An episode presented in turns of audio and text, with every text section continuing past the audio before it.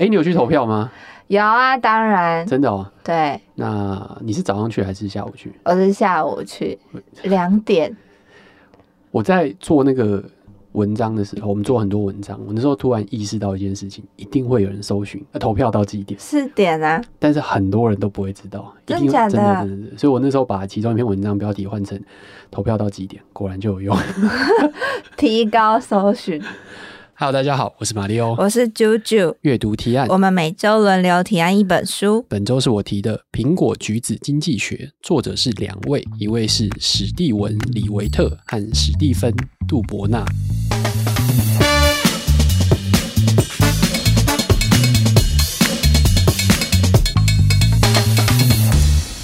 嗯，我跟你讲这个。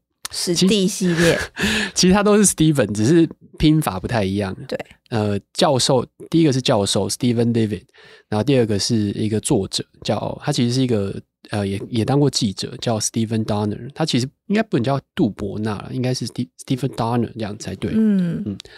好，那现在讲一下哦，就是为什么要看这本书？这本书其实有点水果经济，苹果啦，什么水果？苹果跟橘子，对，水果经济学这样。好，这个这个书其实蛮久了哦，二零零五年出的第一本《苹果橘子经济学》。嗯。那我会看这本书，其实这个故事有点复杂，我简单讲好了。好，我那天昨天在想这件事情的时候，发现怎么把这个故事打完，就发现哎，怎么一千多字？啊，就是呢，我每天都会看《经济学人》，它有一个呃叫《The World in Brief》，我们就叫它世世界简报好了哦的呃文章，它每天都会有来当做一天的开始。那这个文章呢，它包含了大概六到七则全世界各地的新闻，都很短，就一段，然后还会包含四到五则今天会发生的某些事情，通常是。呃，峰会啊，或者谁要跟谁见面啊？哪一个政要去哪一个国家？哦，嗯，但他在最后一则通常会放一些比较译文类的，可能会议、展览、电影、戏剧要上映，所以是日报，日报，日、哦、日报。嗯，然后去年呃，听众不知道知不知道，就是我去年去荷兰嘛，就我去欧洲一趟那样子。然后那时候荷兰会跑去荷兰，有原因是我要看那个维梅尔特展，就那个戴着珍珠耳环的少女，对对，对对，看少女这样子。后来哎，那时候本来是要去。阿姆斯特丹，哦、对对对，本来他在阿姆斯特丹的博物馆就有，他把它集合在一起。嗯，就后来呢，我去的时候，少女已经回家了，少女的家在海牙这样子，与少女无缘的马里奥，所以我就坐了火车去海牙，就很近啊，那一个小时就到了这样子。嗯，哦，好，总之我那个我们有特展就是在经济学人这个每日简报中看到的。嗯哼，那年底的时候，他们这个那个世界简报会。呃，两周时间，一周回顾，呃，一周就是呃，下面的五则都是回顾，然后一周都是展望。我在回顾的某一天，他们就有提到啊，他们喜欢的 podcast，然后当然这就会吸引到我注意嘛，那我就看到其中一个 podcast 叫做 If Books Could Kill，如果书本能杀人，哦，大概是这个意思啊，哦，嗯，然后它是一个双人主持的说书节目，哦，完全不知道内容哦，但是想说说书，双人主持。哎，是不是一定要听一下？对，好像要了解一下。对，所以就去听一下。然后我后来看了一下他们讲的书，呃，第一集就是在讲苹果橘子经济学。嗯，那这个我过去一两年哦，听了很多很多次哦，就最听最多的一个 podcast 节目就是 Freakonomics Radio。那其实就是苹果橘子经济学后来开始衍生的一个节目。嗯，所以非常好奇，我就点下去听了。那听了之后呢，我才慢慢理解，原来这两个主持人基本上就是。呃，算怎么讲？知识分子酸民嘛，就是你说那个讲书可以杀人的那那两个主持人这样子，嗯、就是很酸的那一种的主持人，就是就是很爱讲一些嘲讽嘲讽这样子，然后讲一些不见得听得懂他们在笑什么东西。他还嘲讽书吗？他在嘲讽书，然后嘲讽书里面很多东西，每一本书他们都会嘲讽，对不对？OK。那这个这个书怎么样呢？这个这个他们怎么挑书哦？他们挑书叫做 Airport。Books, 机场的书，呃，机场书主要就是机场书店会卖的畅销非小说。嗯，嗯，那机场书店有一个特征啊，我我不知道你会去机场的时候去逛书那个书店吗？之前会飘过去看，哦，但飘了一次之后就失望而归。对，因为机场的书店通常就是卖要卖畅销的，然后要卖就是其实有点像便利商店，你知道吗？就在卖那些书这样子，所以它不可能卖很多种。哦，他不可能卖很冷门的哦。然后他他们就觉得说，这些书就是他们觉得呃伤害大家最大的书，所以它的副标题叫做呃 The Airport Bestseller Let's Capture Our Minds and Ruin Our capture our heart hearts and ruling our minds，这样就是、嗯、呃绑架了我们的心。哦，然后这个毁毁坏了我们的心灵，这样子哦，所以他们就要大肆批评这些毁人心智的机场畅销非小说。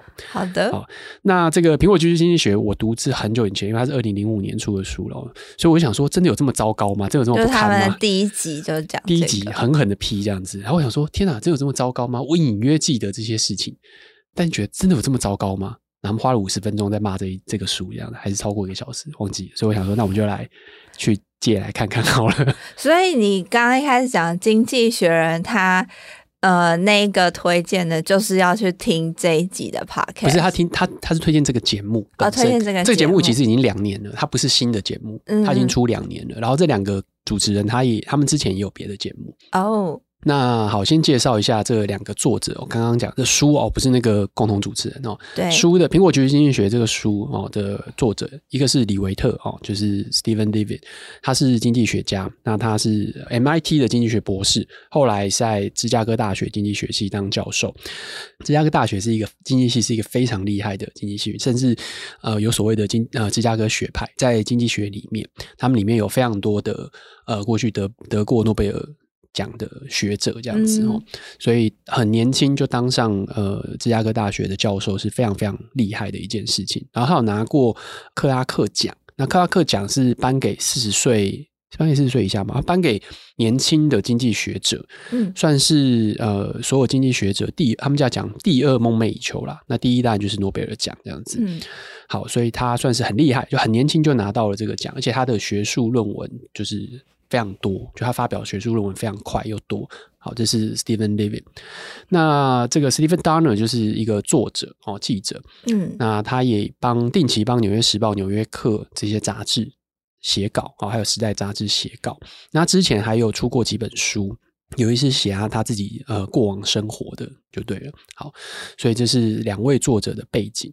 那这两本书呃，一本叫做 Freakonomics 啊，一本叫做 Super。我今天要讲的是两本，然后另外一本叫 Super Freakonomics 哦。那这两本书其实他们总共一起合写了四本，不是两本。那这四本台湾都有翻译。第一本就是《苹果橘子经济学》，然后第二本是超爆苹果橘子经济学，好哦。第三本叫做苹果苹果橘子创意百科，第四本叫做苹果橘子。思考术，所以就苹果橘子系列，对对对。然后除了超报是时报出版之外，其他都是大块文化出版的。嗯，好。那我不知道你有没有怀疑过，为什么苹果橘子经济学要翻译叫做苹果橘子？因为它叫 Freakonomics，它其实是 freak，就是怪胎，怪然后加上 economics 这两个字合在一起。那你觉得为什么他们会想要翻成苹果橘子经济学？你说中文的出版社？对对对对对。真的是没想过哎！我一开始曾经想过，会不会是因为有一句英文俗谚叫做“不要拿苹果比橘子”啊、哦，他们是不一样的东西，或者是说苹果跟橘子，它其实其实应该说那个俗谚就叫苹果和橘子，就是呃 Apple and Orange，嗯，它其实它就是在讲说这两个是不同的东西这样子。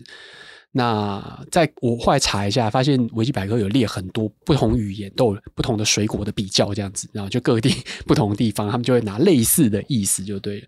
中文不太有类似的意思，他们有一个，你你有想到什么类似？没有，我想到是，所以其实苹果橘子经济学的，就是苹果橘子，大家在中文看也不会联想到这件事情，因为我们就不是这样在比较事情，所以。他们在讲，呃，我看到好像有一个讲法是中文接近的，叫做“风马牛不相及”啊，对，对，就是可能有一点类似这样子的意思，对不对？嗯，好，扯远了。但总之呢，呃，后来啦，后来我去看了一下，发现这个你你现在看到这是第一版旧版的书，就是它上面就是一颗苹果，但内馅是橘子，橘子切开来是橘子这样子。哎、嗯欸，我以为这是出版社弄，后来发现没有，这。英文原版就是这样子，oh. 英文第一个原版就是这样，所以英文原版就是苹果跟橘子这个封面，对，所以叫直译空耳，所以 所以可能他们那个台湾出版社可能就觉得，哎、欸，苹果橘子经济学好像不错，好就叫苹果橘子经济学好了。那第二本就叫 Super Super Super Freakonomics 是也是作者他们自己设定的这样子。然后为什么叫超爆呢？这个也是原版，现在这个它的封面，它的封面也是原版。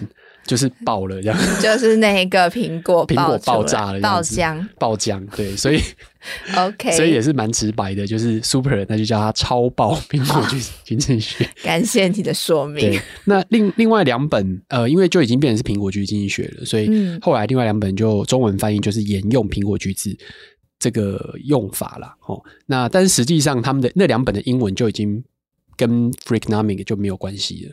嗯，对，那两本都是他们后来比较是他们成立一个部落格之后，里面一些文章的集锦摘录。对，然后最后一个那个刚刚讲的苹果橘子思考书的话，其实叫英文书名叫呃 Think Like a Freak，就是像怪胎一样的思考这样子。哦，嗯、所以其实第四本讲思考了。我没有看你，对不起。OK，好，那所以苹果橘子经济学到底在讲什么？那这本书哦的核心主题哦，叫我们先不要讲另外两本，就先讲这两本，因为差别是什么？那两本我没看，但我知道其中一本是他们后来成立的一个部落格，嗯，就叫 Freakonomics，里面他们后来 Freakonomics 里面发表了八千多篇文章，他们才从里面选了一百多篇文章编了一本书，就是第三本。OK，那。这两本书比较不是，就是他们两个作者真的是从头写到尾。嗯，那这两本书，第一本《Freakonomics》叫做他们一开始说这本书没有主题，没有核心主题，那里面就是在讲你可能没有觉得这两件事情有关的事情，但是它两件事情好像有点关系。哦，对，所以其实那个苹果橘子也不是完全没来由的，因为我们刚刚不是讲苹果橘子，它就是这个概念。对，俗谚当中是。呃，风马牛不相干，对啊，不不相 及，对，风马牛相及。但实际上，其实是有，你可以看到他们有一些类似的地方在，所以这是一个一个点。那后来他们在第二本这个 Super Freakonomics 的时候，就有讲到说，哎，其实他们在第一本书，他说在前里面他们讲说，我们他们说了两个谎，他们说了两个谎。第一个呢，就是呃，这本书没有统一连贯的主题，但是其实他们认为是有的。这个主题叫做人们会对诱因有所反应，就 incentive 是非常重要一件事情。那这个东西其实，在后来我们看了很多行为经济学里面的东西，都会提到这件事情。嗯、那第二个谎呢，就是第一本书哦，第一本书的副标题叫做 A rude economist explore the hidden side of everything 哦，就是一个流氓，可以叫流氓啊，流氓经济学家探索。呃，每件事物的隐藏面，嗯，那他们说，大家以为是大家会知道这是夸饰，就会有人认真看待，所以他们觉得他们自己说谎了。实际上，他们没有办法真的找到每一个这个事物的隐藏面，嗯。但是呢，如果你到他们官网，我觉得他们后来成立一个部落格，后来变成一个网站。那这个网站里面的那个副标题上面那个 tagline 就是 The Hidden Side of Everything。然后，如果你去听 Freakonomics Radio 的话。他也会在最后的时候，也会有一个人的声音去念出这句 slogan。嗯，Freakonomics Radio explore the hidden side of everything。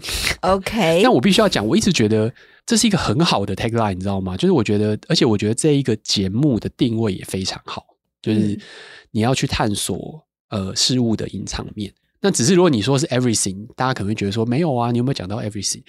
但我会觉得说没有啊，他只是还没讲到 everything，嗯、对，就是就是一个看你怎么去谈这件事情就对了哦。好，所以这个是大概跟先跟各位介绍一下，呃，我们怎么样了解，哦、我怎么看到这个苹果橘子经济学，然后为什么会想要看，然后还有他大概在讲什么，两位作者大概是谁？好，我们先休息一下，嗯、等一下再回来。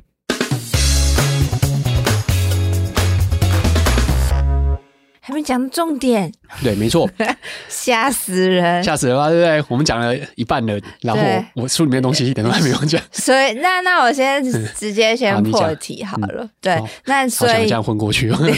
你看完之后，你觉得就是他们到底在一开始在骂什么？你说刚刚那个 If books could kill，对不对？对，嗯，好，其实他们核心在骂的点啊，就是在说这个里面苹果橘子经济学哦，不管是。第一本或第二本里面都会有很多大量的研究资料，然后他们用一些一种比较简单口语式的方式、通俗的方式来回答一些问题，或者把它解释在一起。嗯，那刚刚那个 podcast if you could，kill，如果书能杀人，好，如果书能杀人的这个共同呃主持人，他们认为应该说他们其实也跟我们很像，就是他们每次是一个人选一本。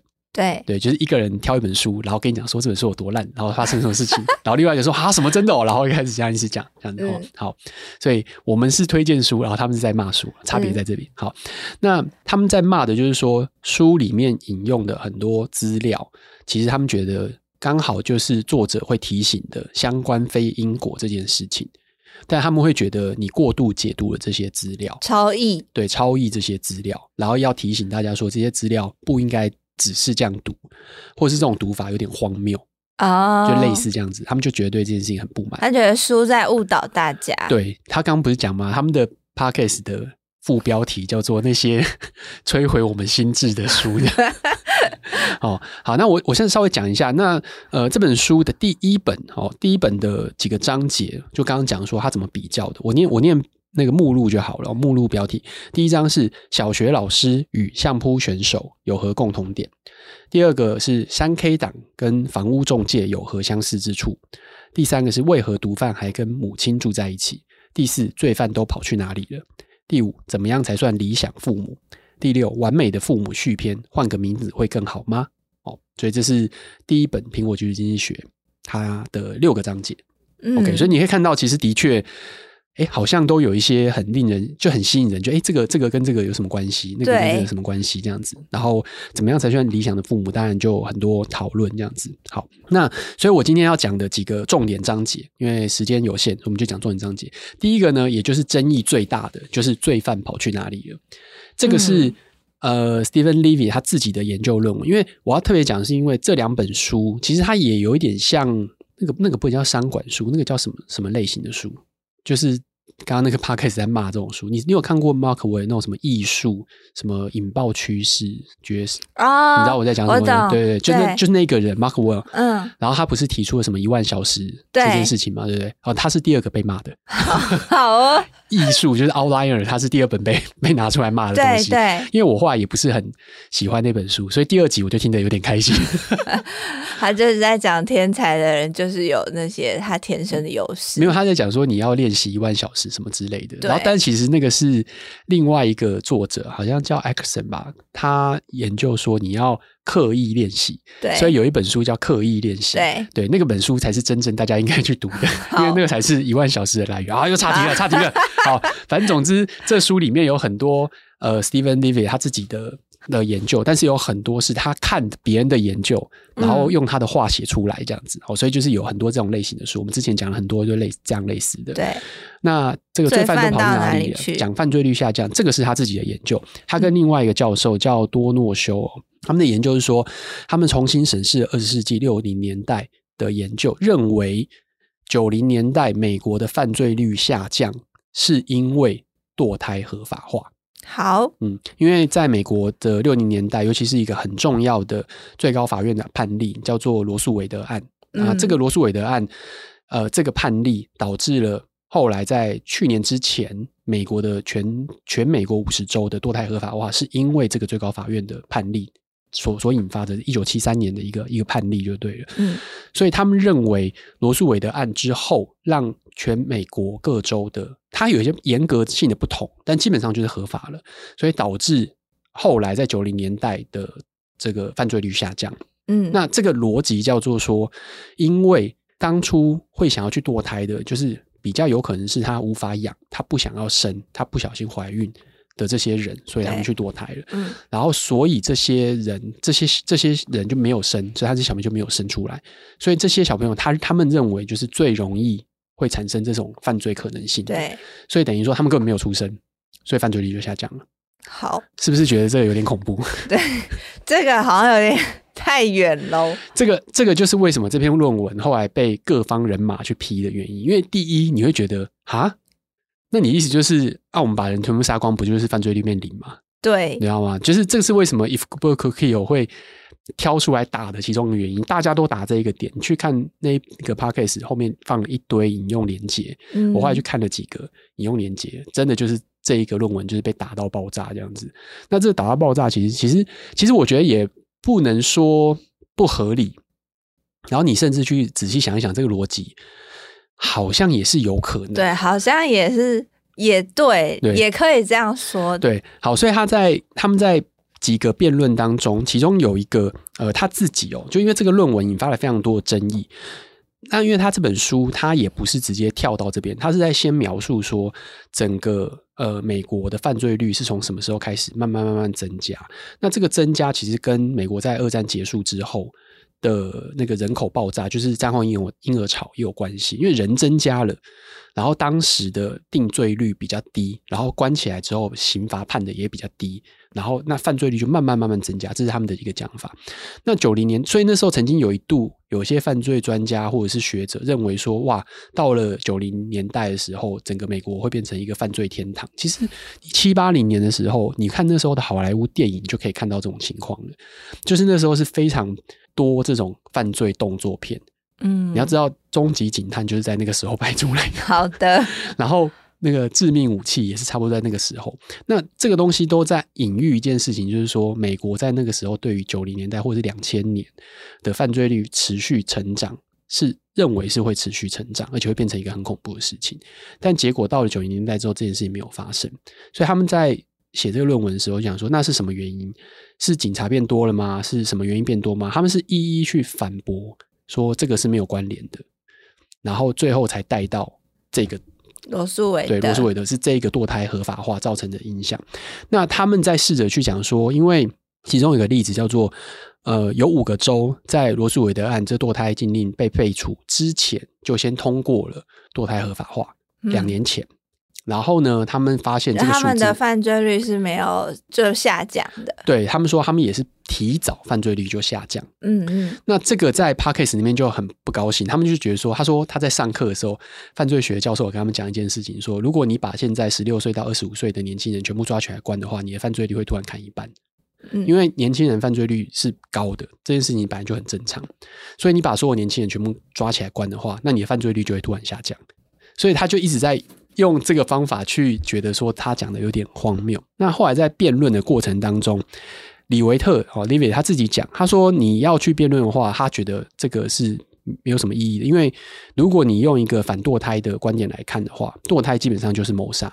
嗯嗯，就是很多人认为堕胎就是一种谋杀。那以这个逻辑来讲的话，每年有一百万的人因为堕胎而被谋杀。所以谋杀也如果要定罪的话，那你的犯罪率其实没有上升，也没有下降。所以他会就就他的这个意思，其实是暗喻说，那堕胎禁令废除之后，那我们的谋杀率其实是暴增的。嗯，对，这是他其实在暗喻这件事情。所以根据他的分析，能够避免几千起凶杀案根本不算什么。哦，这是他一个讲法，这样子。好，那他其实，然后他最后讲说，他其实并不是在讲堕胎合法或不合法。到底是不是重要的？他没有支持合法或不合法，他主要在讨论犯罪，而不是在讨论堕胎。嗯，到了二零零三年呢，就有一个人说，呃，这个合法化堕胎对犯罪影响不大哦。他写了一个文一个论文在反驳这件事情。那其实我觉得学者之间的比战其实蛮好的啦，哦，反正就是各自来引用，就用自己的观点来讨论这件事情。然后 Leavitt 他们就回应说，他们认为这个。刚刚那个二零零三年反驳他们的人提出来的论点哦，因为遗漏的变数偏差而有缺陷，就他用的数据是有问题的，反正就攻击你的数据就对了。嗯，然后到二零零五年呢，又有另外一个人，他们说他们忽略了某些数据，然后细节不讲。各位在那个英文版的维基百科上可以看到，反正细节不讲。他们总之就认为说你这个也有落差哦，所以导致的是不是完全犯罪率的下降跟影响。嗯，哦，那作者又反驳说，这个就算我们今天把这些错误跟一些盲点修正了，堕胎跟犯罪率之间的关系还是显著的。好，对，他们就很坚定的相信这件事情的。嗯、哦，好。然后最后一个讨论点就是有一个在 Freakonomics 里面，他提到了这件这件事情啊，他除了讲美国的犯罪率下降之外，他讲到了罗马尼亚的堕胎禁令。罗马尼亚在呃一九六七年的时候，也是下了一个堕胎禁令，就是说之后堕胎是非法的。嗯，那他们就讲说，在那个之前堕胎禁令之前的时候，出生的小孩在各方面其实都会比较好。OK，然后在堕胎禁令之后，这些小孩的反应就是受到教育也好，或者是成就也好，都比较差。那那个人的反驳就是说，那个他引用就是 Steven Levy 他引用的论文，其实不是这样写的。哦，所以他们两个就在辩论这件事情。然后 Steven Levy 就说没有，他就是这样写的。OK，好，所以这就是一个比战哦。所以各位如果针对这个细节有兴趣的话，可以 可以自己去研究这件事情哦。所以总之，总之他在想要讲的一件事情就是说，Steven Levy 他们在呃论文里面提到，就是说呃透过统计数据的分析，然后不管是回归分析或什么分析也好，他们认为就是。这样的结论对，导致了呃美国犯罪率在九零年代犯罪率下降，因为那些可能会比较容易犯罪的小孩子没有出生哦、嗯。那这个当然在某些人听起来就是会不舒服啦。对，嗯、好，那所以刚刚那个 podcast 会批这件事情，其实也可以也可以理解这样子。好，然后另外一个另外一个我想要讲的是，小学老师和相扑选手有何共同点？嗯、其实就是在讲在诱因某一个诱因情况之下，呃，会作弊。哦，那这个故事，呃，Podcast 本身就是那个那个书本杀人的 Podcast，他们导师认同这件事情，因为日本的相扑选手就说，十五战当中你要赢一半，你才可以升等升级。OK，嗯，那也就是说，在这个比赛这个系列赛当中，七战七败哦，七胜七败的选手他会有很大的压力，因为他不确定，他只要输了他就没办法升等，对，他可能会退，但是如果你赢了，你就会晋级，你就会升等。所以升等对于选手、项目选手的那个赚的钱也好，或是地位也好，差别很多。嗯，所以呢，他就提了一个理论，哦，这个理论叫做说，在如果七战七七胜七败的选手对到，比如说已经是九胜五败哦，或者是八胜六败的选手，因为他已经保证晋级了，让你八胜了哦，那他有可能会放水。哦，那个人可能会让他，对，那因为所有选手都不希望。那当然不是他主动让嘛，一定是那个七胜七败的人去讲，嗯，因为你知道，其实他们的实力是接近的，不然的话他，他他他怎么样都不可能会输嘛。因为如果他今天是十一胜三败的，那跟七胜七败那个落差太大，那输可能有点怪怪的。但是如果就是七胜七败跟八胜六败。其实他们真的就是差不多啊，只是一个人先拿到八胜而已，嗯，对不对？好，那如果你输一场，哎，八胜七败，你还是晋级；那我赢一场，八胜七败，我也晋级。对，所以他们就推论说，这是一个有可能放水。他们后来去做了统计数据，发现，当你在七胜七败对上八胜六败或呃九胜五败这样选手的时候，有极高的比率，极高的比例是他真的会赢，就是八七胜七败的，他真的会赢。嗯，对，所以他们就觉得这是一种可能性。然后这个东西当然在日本就是引起了非常大的反弹，就是你怎么可以把我们神圣的国际？对，我们比赛是公平的。对，你把我们神圣的，哎，相扑是日本的国际，就是你怎么可以把我们神圣的国际，等下讲成他们会放水？就在二零一一年的时候，的确查出了这个作弊事件。好的，对。哦，所以那所以这件事情本身是一个，然后另外就是小学老师他是在讲另外一个，呃，好像也是芝加哥吧，在那种国呃公立小学当中，就是小学老师他们带的班的成绩会影响到他们的绩效，嗯，所以出现了一种他们认为学呃小学老师会帮学生改考卷的时候，帮他们改他们的答案。哦，对，好，然后后来他们也有再去说。怎么样去抓这个东西？就是什么样的可能性会去抓这个东西？在书里面有讲，嗯，所以就是说，在他的意思就是说，回到我刚刚讲的，人会对诱因做出反应，不管这个诱因是好或坏。所以这个只要有诱因，你可能会去做好事，你有可能去做坏事。嗯，这是苹果局经济学跟超爆苹果局经济学、超爆苹果橘子经济学都想要讲的事情。所以其实他的这个书，他们都。呃，他不是说在讲一个理论或什么，他就是讲大量的案例，然后去讲说诱因对人是有影响的。对，所以它好看嘛，所以那时候为什么会卖这么多本，然后为什么会这么多人喜欢，然后这么多人在介绍这本书。我自己的心得，然后就是说，第一个，真正 Steven Levy 厉害的地方是他的好奇心，跟他对于这件事情的切点是。联想力非常奇特的，对，嗯，就非常非常奇特。他脑子里面会有各种各样的问题，然后他提出了最重点就是在这个地方，他提他的关键点不是去解决这些问题，他关键点是他提出了很特别的问题，嗯，然后从这个问题去延伸出最后的一些结论，嗯。这是我想到第一个，然后第二个就是，也就是那个书本杀人他们不高兴的事情啊，就是数据分析很重要，但是呃，相关非因果这件事情很重要。嗯，诶，这两本书里面其实也有不断提到这件事情，就他们自己也知道，毕竟史蒂芬·利维他自己就是学者，所以他清非常清楚知道相关非因果，但是在里面偶尔你会看到，如果你认真看的话，你会觉得他好像也没有那么认真 在做。什么叫相关非因果？就是他们同时出现，不表示他们是因果关系。哦，就是今天我跟另一个人同时搭捷运，但我们两个不一定有关系，是这样理解？不是不是，就比如说今天你哦，这个相关非因果很很常见的一件事情，就是你今天做了什么事情，然后另外一个结果出现，但这两件事情不见得有因果关系。比如说最常最常讲的。过年要到了，各位，这一集大概上线前已经快要农历过年了。农历过年的时候，我们是不是有些人喜欢打麻将？对，有人是不是说打麻将要穿红内裤，对不对？对。那当你穿红内裤，然后你打麻将赢钱的时候，你就会觉得是因为红内裤，所以导致运气好。对，但是实际上，你只要稍微有一点理性的人，应该就会知道 这两件事情是没有关系的。好的、哦，那这就是所谓的相关非因果。今天你你知道就是。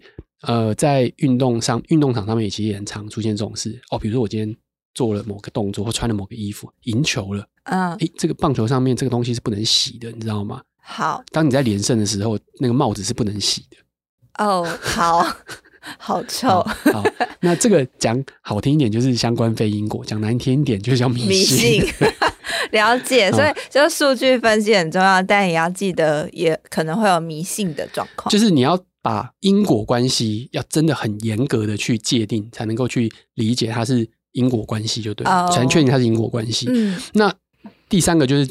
讲说树大招风，这是很正常的啦。你一本书，一个学者写的一本书，竟然卖了四百万本，我觉得大家应该会在美国那边应该是很多人会不爽啦。嗯、哦，所以你一定会去。我觉得也不是不爽，就是大家会讲说：“哦，你这么厉害哦，你到底写什么东西？我来看一看。”发现啊，就这样子，好像不太对吧？对，然后就开始讲一些这样，他就会很认真的分析啊。